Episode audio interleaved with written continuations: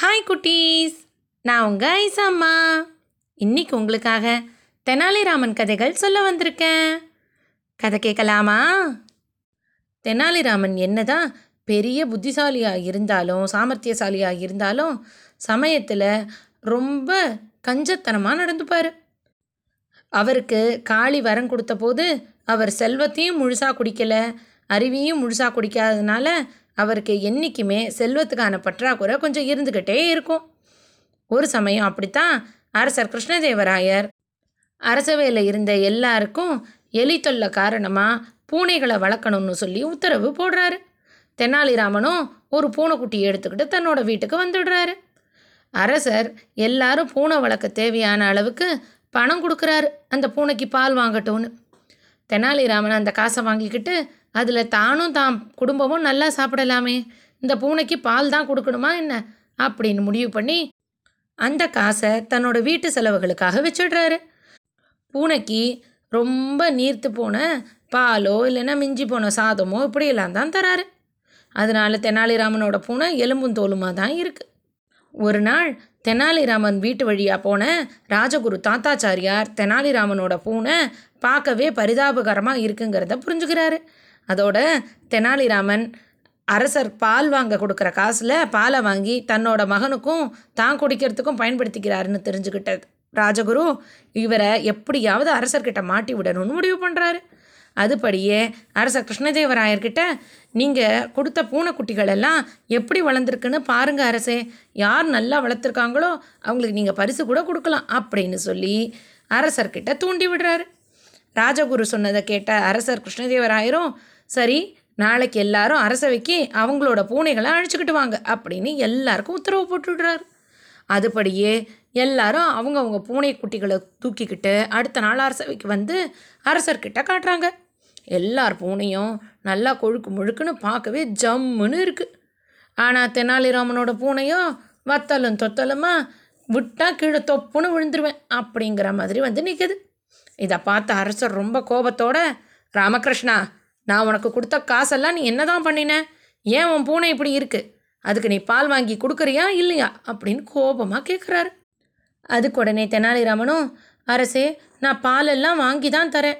ஆனால் இந்த பூனைக்கு தான் ஏதோ பிரச்சனை. இது பாலை கண்டாலே ஓடி போயிடுது அரசே. பாலை நான் என்ன பண்ணி கூப்பிட்டாலும் இந்த பூனை வந்து குடிக்கிறதே இல்லை அப்படின்னு சொல்லிடுறாரு. இதை கேட்ட அரசரும் அரசவையில் இருந்தவங்களும் என்னது?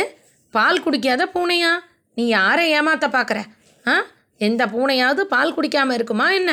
அப்படின்னு கேட்குறாங்க இதை கேட்ட உடனே தெனாலிராமன் நீங்களே பாருங்க அரசே நீங்களே இப்போ அரண்மனையிலேருந்து பாலை ஒரு கிண்ணத்தில் வாங்கி இந்த பூனைக்கு முன்னாடி வைங்களேன் அப்படின்னு சொல்லிட்டு அந்த பூனையை தரையில் வைக்கிறாரு.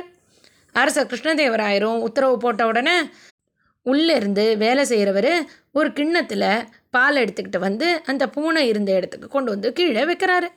அது வரைக்கும் தெனாலிராமனை ஒட்டி நின்றுக்கிட்டு இருந்த பூனை அந்த பாலை பார்த்த உடனேயே கடகட கடகடன்னு எதிர் திசையில் ஓட ஆரம்பிச்சிடுச்சு பாஞ்சு. இதை பார்த்த எல்லாருக்கும் ஆச்சரியம். என்னது பால் குடிக்காத பூனை கூட உலகத்தில் உண்டா என்ன? அப்படின்னு. தெனாலிராமனோட பூனை பண்ணதை பார்த்த எல்லாரும் ஆச்சரியப்பட்டாங்களா? அவங்க எல்லாம் கிளம்பி போனதுக்கப்புறம் அரசர் கிருஷ்ணதேவராயர் தெனாலிராமனை கூப்பிட்டு கண்டிப்பாக இதில் உன்னோட சூழ்ச்சி எதுவோ இருக்குது ஒழுங்காக என்ன பண்ணினேன்னு சொல்லு அப்படின்னு அன்பாக மிரட்டி கேட்குறாரு அதுக்கு உடனே தெனாலிராமனும் அரசே நீங்கள் பால் வாங்க கொடுத்த காசில் நான் என்னோட குடும்பத்துக்கு தேவையான சில பொருட்களெல்லாம் வாங்கிக்கிட்டேன். அதனால தான் பூனைக்குட்டிக்கு பால் வாங்கி தர முடியல. என்னைக்காவது ஒரு நாள் நீங்கள் இந்த மாதிரி பூனைக்குட்டியை பார்க்க கூப்பிடுவீங்கன்னு தான் நான் மொதல் நாளே நல்ல பாலை கொதிக்க கொதிக்க காய்ச்சி பூனைக்கு முன்னாடி வச்சேன். பூனையும் ஆசையாக அந்த பாலை குடிக்க வந்தது போது நாக்கு சுட்டுடுச்சு. அதுலேருந்து அந்த பூனை பாலை பார்த்தாலே அது கொதிக்கும்னு நினச்சிக்கிட்டு ஓட ஆரம்பிச்சிடுச்சு. இதுதான் அரசே நடந்தது அப்படின்னு சொல்லிடுறாரு. தெனாலிராமனோட சாமர்த்தியத்தை கண்டு அரசர் கிருஷ்ணதேவராயருக்கு ஆச்சரியமாக போச்சு. அதே நேரம் நீ இந்த மாதிரி பூனைக்குட்டியெல்லாம் படுத்தக்கூடாது அப்படின்னு சொல்லிட்டு தெனாலிராமனோட பூனைக்குட்டியை மறுபடியும் வாங்கி அரண்மனையிலேயே விட்டுட்டாரு. அதிலேருந்து தெனாலிராமனுக்கு குதிரையோ நாயோ பூனையோ எதுவுமே அரசர் கொடுக்கறதில்ல. தெனாலிராமன் தான் இருந்த வீட்டை தவிர புதுசாக இன்னொரு வீடு கட்டி அதை அரசருக்கு சுற்றி காட்டுறாரு. அந்த வீட்டை பார்த்து முடித்த கிருஷ்ணதேவராயர் ராமகிருஷ்ணா நீனு இப்போ ரெண்டு வீடு வச்சுருக்க இல்லையா? உனக்கு எதுக்கு ரெண்டு வீடு? நீ ஒன்று வச்சுக்கோ இன்னொன்று யாராவது தேவைப்படுறவங்களுக்கு கொடு அப்படின்னு சொல்லிட்டு போயிடுறாரு. அரசர் நிபந்தனை போட்டுட்டாரே கொடுக்கலன்னா அரசர் கோச்சுப்பார்.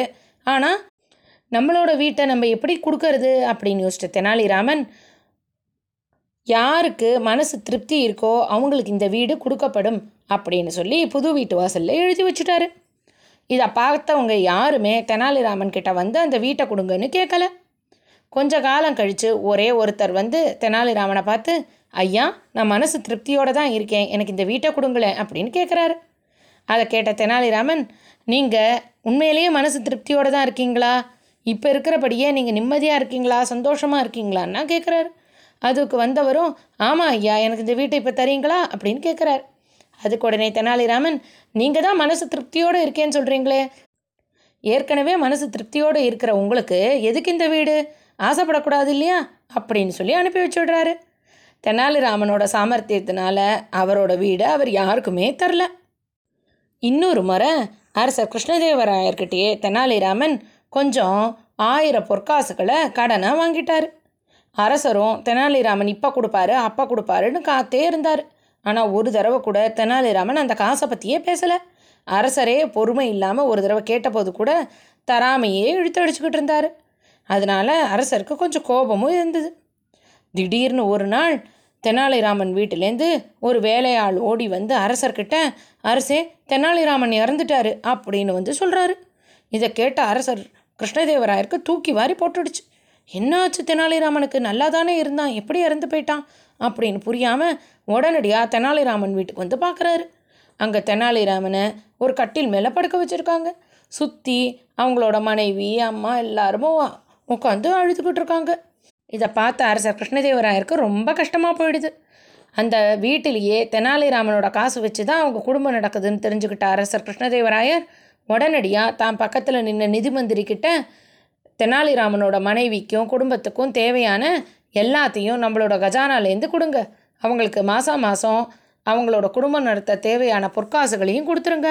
தெனாலிராமன் என்கிட்ட வாங்கின அந்த ஆயிரம் பொற்காசுகளை கூட அவன் திருப்பி தர வேண்டாம் அப்படின்னுலாம் சொல்லிடுறாரு. அவர் சொல்லி முடித்த அடுத்த நிமிஷமே தெனாலிராமன் விசுக்குன்னு எழுந்து உட்காந்துக்கிட்டாரு. எழடாது அப்படின்னு பார்த்த அரசருக்கு ஆச்சரியமாக போயிடுது. அதுக்கு உடனே தெனாலிராமன் வேகமாக வந்து அரசரை வணங்கி அரசே எனக்கு இப்போ தான் நிம்மதியாக இருக்குது ஒருவேளை நீங்கள் அந்த ஆயிரம் பொற்காசுகளை என் குடும்பத்தை கட்ட சொல்லிடுவீங்களோன்னு நினச்சேன். ஆனால் நீங்களே இப்போது அந்த ஆயிரம் பொற்காசுகள் தேவையில்லைன்னு சொல்லிட்டீங்களே அப்படின்னு சொல்கிறாரு இதை கேட்ட உடனே அரசர் கிருஷ்ணதேவராயருக்கு ஒரு பக்கம் சிரிப்பாகவும் இருக்குது ஒரு பக்கம் அலுப்பாகவும் இருக்குது ஆயிரம் பொற்காசுகளுக்காக யாராவது இறந்த மாதிரி நடிப்பாங்களா அப்படின்னு தெனாலிராமன் மேலே கொஞ்சம் கோபம் கூட வருது. அப்புறம் என்ன நடந்ததுன்னு? நாளைக்கு பார்க்கலாம்.